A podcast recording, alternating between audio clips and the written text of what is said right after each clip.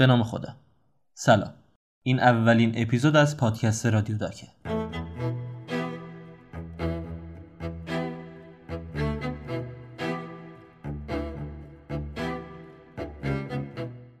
رادیو داک پادکستیه که من توی هر اپیزود اون یک مسئله شایع پزشکی رو به زبون خیلی ساده و روون برای شما توضیح میدم.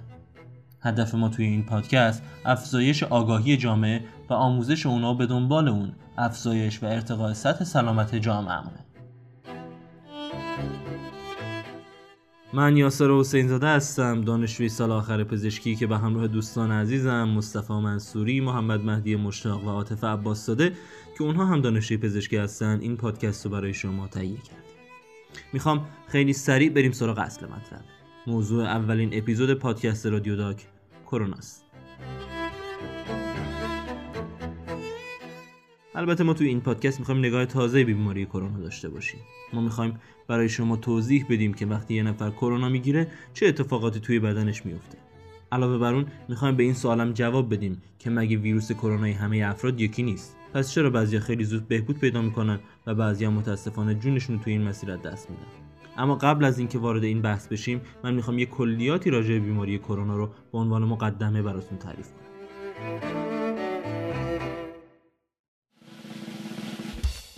شاید شما مثل خیلی بگید ویروس جدید کرونا. اما شاید بهتر باشه بگیم ویروس کرونای جدید. لازمه بدونید که این ویروس به اون معنی واقعا ویروس جدیدی نیست. یکی از علل همون سرماخوردگی ساده خودمونه که 10 تا 15 درصد علل سرماخوردگی یا همون کامن کلد شامل میشه. این ویروس هم مثل خیلی از ویروس ها مثل آنفولانزا بین انسان و سایر موجودات مشترکه. به این نوع ویروس ها میگن زئونوس یعنی مشترک بین انسان و حیوان. این موضوع باعث میشه که این ویروس ها با جهش های خاصی که تو بدن اون موجودات براشون اتفاق میفته بیماریزاییشون برای انسان چند برابر میشه. این اتفاق با همین ویروس کرونا توی قرن حاضر تحت عنوان دو ویروس سارس و مرس حادث شده که اولی سال 2002-2003 دوباره توی جمهوری خلق چین و سال 2012 توی عربستان سعودی اتفاق افتاده. پس حواسمون باشه. کووید 19 یه بیماری جدیده اما ویروس کرونا عمرش از من و شما خیلی بیشتره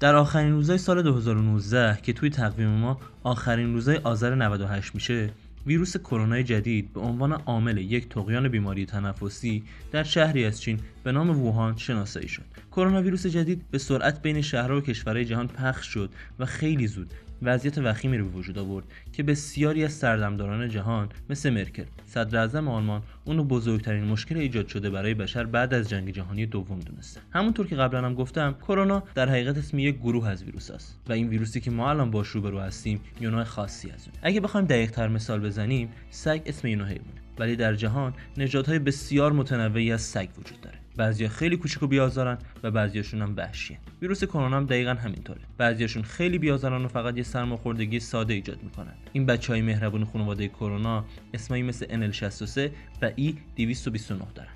ولی بعضیاشون هم به شدت وحشیه. این ویروس کرونا که ما الان باش سر کار داریم یکی از وحشی ترین انواع کرونا است که تا سه چهار ماه پیش اصلا وجود نداشته.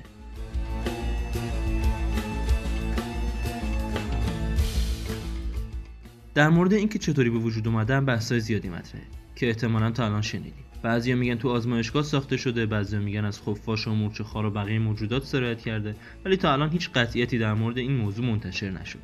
در روزهای اولی که ما این بیماری جدید شناخته بودیم اسم خاصی نداشت. مثل یه بچه که تازه به دنیا میاد و اونو به اسم خانواده‌اش صدا می‌زنیم تا اینکه بعد از حدود یه ماه سازمان بهداشت جهانی WHO تصمیم گرفت که برای این بیماری جدید یه اسم انتخاب اونا اسم این بیماری وحشی و بیرحم ما رو گذاشتن کووید 19 که کوتاه شده عبارت بیماری ویروس کرونا 2019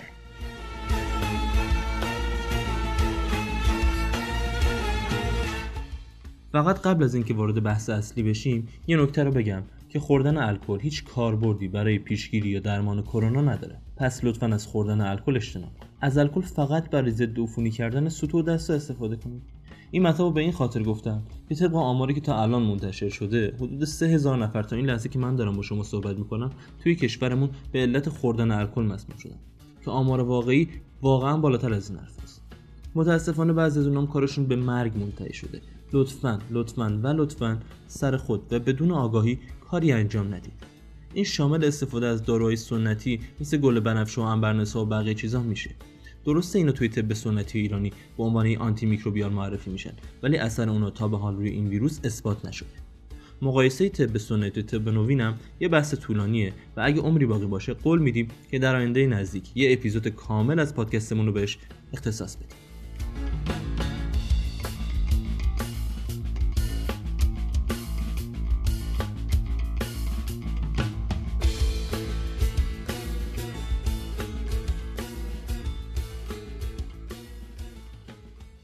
بالاخره می‌خوام بریم سر بحث اصلیم. بیاد فرض کنیم که خدایی نکرده. ویروس کرونا وارد بدن شما شده. حالا می‌خوایم ببینیم از اولین روزی که ویروس رفته توی بدنتون چه اتفاقاتی رخ داده و در نهایت به چه چیزی منجر میشه.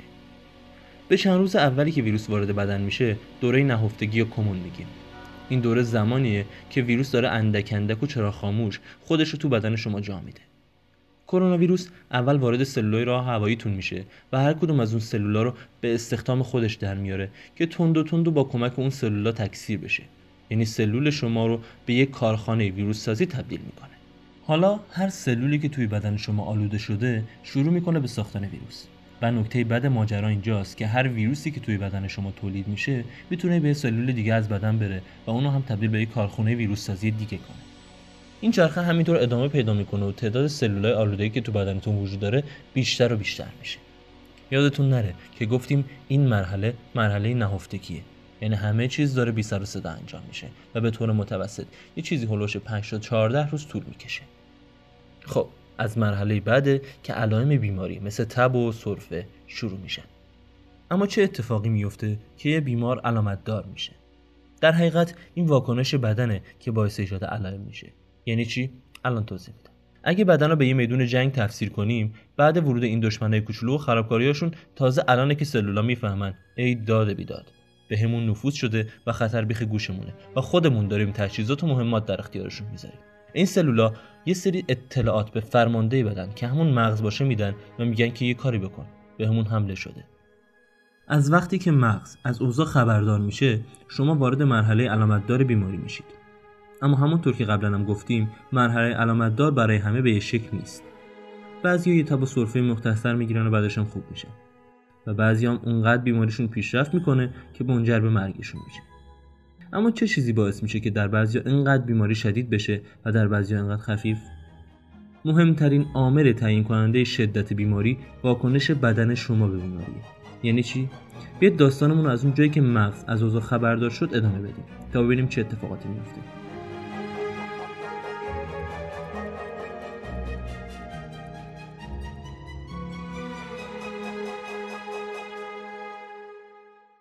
مغز فهمیده که بعضی از سلولهای بدنتون آلوده شده. حالا باید یه کاری بکنه که جلوی تکثیر بیشتر ویروس ها رو توی بدن بگیره. مغز می‌دونه که این ویروس هایی که توی بدن ما توی دمای بالا میمیرن. پس چیکار می‌کنه؟ درجه حرارت بدن رو بالا می‌بره. و اینجا همون جاییه که شما اصطلاحا تب می‌کنه اتفاق دیگه ای که توی بدن میفته اینه که شروع می‌کنید به سرفه کردن. سرفه رو مغز به تنهایی تنظیم نمی‌کنه. بلکه خود سلولای راه هواییتون هم تو این قضیه نقش دارن که باعث میشه ویروس ها از سطح سلول راه هوایی با فشار خارج بشن. پس سرفه یک فرد کرونایی که هیچ حتی نفس کشیدنش هم که عبور هوا از همین راه هوایی برای شما خطرناکه. اگه علائم شما در همین حد باقی بمونه با استراحت و خوردن مایعات و چند تا داروی معمولی و البته غیر اختصاصی که به کشته شدن ویروس کمک می‌کنن دیگه نیازی به مراقبت های تخصصی نیست. چون اساسا بدن ما طوری طراحی شده که اکثرمون توانایی مقابله با ویروس ها رو داریم.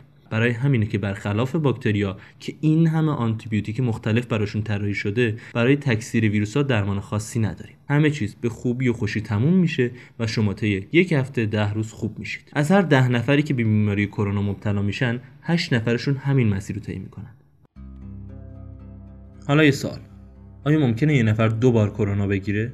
در مورد ویروس کووید 19 باید بگیم که چون یه بیماری جدیده ما هنوز دقیقا نمی‌دونیم که آیا بدنمون بعد از یه بار مبتلا شدن در برابر ابتلای مجدد ایمن میشه یا نه. اما شواهد حاکی از اینه که ممکنه مجددا به این ویروس مبتلا بشید. ولی از اونجایی که بدن شما یه بار باهاش جنگیده یاد گرفته چجوری شکستش بده. پس حتی اگه مبتلا هم بشید و عود بکنه زود زود خوب میشید. اما ابتلا به سایر سوشا و مدلای کرونا نه. هر بار یک کرونا ویروس جدید بیاد ممکنه بازم بهش مبتلا بشید مثل آنفولانزا که ممکنه یه نفر امسال اچوان وان بگیره سال بعد اچوان تو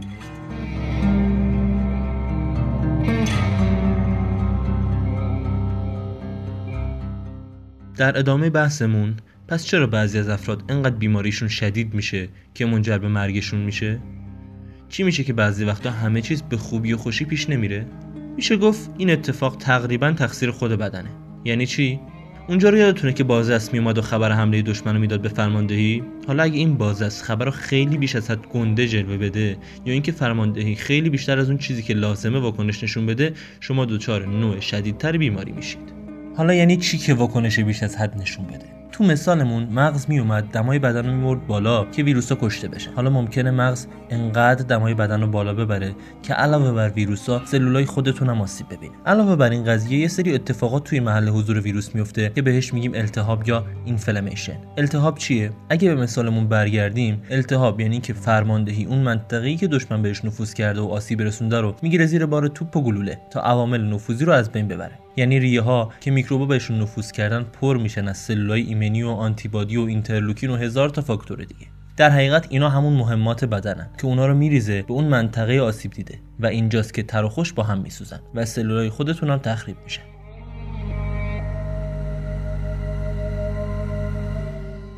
پس در حالت شدید بدن بیش از حد اقدام بریختن این مهمات توی این مناطق می‌کنه. در نتیجه این کار ریه های شما که از قبلم آسیب دیده بودن پر از آب میشن و همین باعث میشه که هوا به سختی داخل اونها جریان پیدا کنه و شما اصطلاحا دچار تنگی نفس میشین. تو این مرحله ممکنه شما رو وصل کنن به دستگاهی که تنفس رو براتون به صورت مکانیکی انجام بده. خب اینایی که گفتیم شد حالت شدید بیماری و در 14 درصد افرادی که کرونا می‌گیرن اتفاق میفته البته اینو مد نظر داشته باشید که ما اطلاعات و آمار دقیقی راجع به کرونا نداریم و این 14 درصدی که میگیم بر اساس آماریه که توی چین به دست اومده و در مناطق دیگه ممکنه بیشتر یا کمتر هم باشه.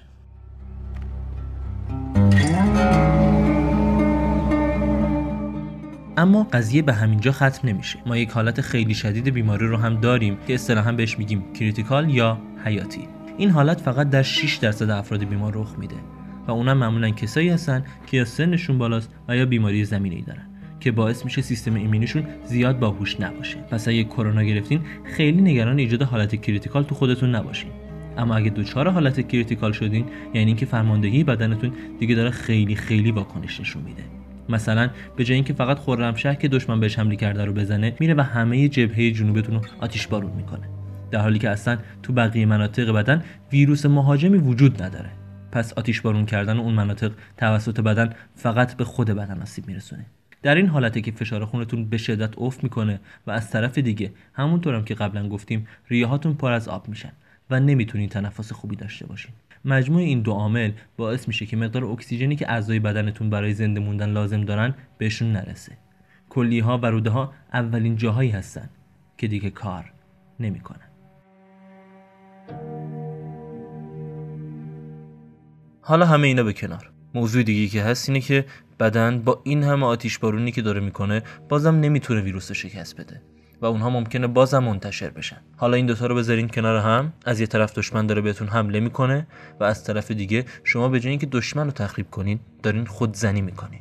اگه بیماری شما اینطوری پیش بره پزشکا ممکنه مجبور بشن که دستگاهی رو بهتون وصل کنن که براتون مثل یه ریه کار کنه. و اکسیژن رو به انداماتون برسونه. اما با وجود این ممکنه که امکانات جواب ندن و اعضای بدن شما یکی پس از دیگری از کار بیفتن و در نهایت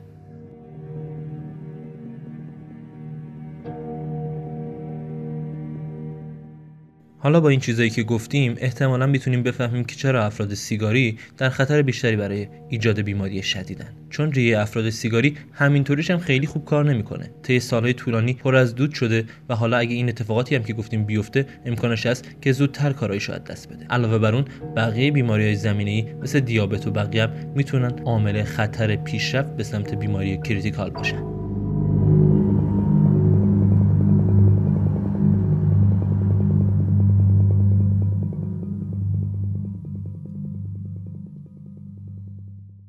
تجربه شخصی من از بیمارانی که در این چند وقت در بیمارستان دیدم باعث میشه که یه سری توصیه بهتون بکنم.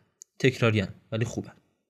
مشکل این ویروس علاوه بر میزان کشندگیش قدرت سرایتشه. عددهای وحشتناکی شنیده میشه از اینکه یه فرد مبتلا می‌تونه چند نفر رو به ویروس مبتلا کنه. و این در حالیه که حتی خودش هم خبر نداره مریضه. یا حتی ممکنه من نوعی از ویروس مبتلا بشم ولی بدن قوی داشته باشم. و اصلا متوجه نشم و خوب بشم. اما تو مراودات روزمرم به یکی از اعضای خانوادم که از بد حادثه مبتلا به دیابت یا فشار خون داره منتقلش کنم و کاری کنم که روزای سختی در انتظارش باشه. اکثر بیمارانی که ما ببینیم شرح حالی از تماس با فرد مبتلا به علائم تنفسی نمیدن ولی بیمار شدن. پس از همه بترسین و به خاطر خودتونم که شده تمام ارتباطات غیر ضروریتون رو قطع کنین و تو خونه بمونین. ما چیز زیادی نمی‌خوایم. فقط خودتون رو دوست داشته باشین.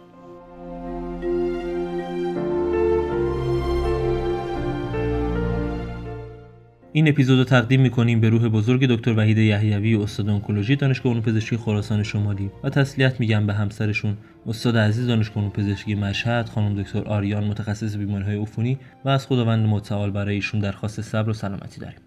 امیدوارم که هر چه زودتر این ویروس نه از این مملکت بلکه از کل دنیا جمع بشه و یه برگ سیاه تاریخ رو به خودش اختصاص بده.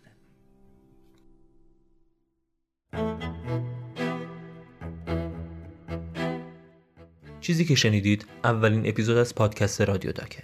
رادیو داک پادکستیه که توسط چند تا از دانشجوهای رشته پزشکی دانشگاه علوم پزشکی مشهد ساخته شده و ما هر دو هفته یه بار روزای شنبه یه اپیزود جدیدش رو منتشر می‌کنیم. و توی اون یه موضوع پزشکی رو به زبون ساده و روون برای شما تعریف می‌کنیم. پادکست ما رو می‌تونید از طریق اپلیکیشن های پادکست خان یا از طریق کانال تلگرامی ما گوش بدید و هر گونه نظر یا انتقادی که به ما داشتید و از طریق ایمیل با همون در میون بذارید. ما خیلی خوشحال میشیم که نظرات شما رو بخونیم. آدرس ایمیل ما رادیو داک پادکست که توی توضیحات اپیزودم می‌تونید پیداش کنید. راستی اگه موضوعی هم هست که دوست دارین ما در آینده راجبش بحث کنیم حتما به وسیله ایمیل باهامون در میون بذارید یا از طریق صفحه اینستاگراممون بهمون اطلاع بدید. و اما سخن آخر این که لطفا اگه از پادکست خوشتون اومده اونو به دوستاتون معرفی کنید. هرچی تعداد شنونده های پادکست بیشتر باشه ما هم انگیزه بیشتری برای ساخت پادکست های با کیفیت بالاتر می‌گیریم. ممنون که ما رو شنیدید. یا علی.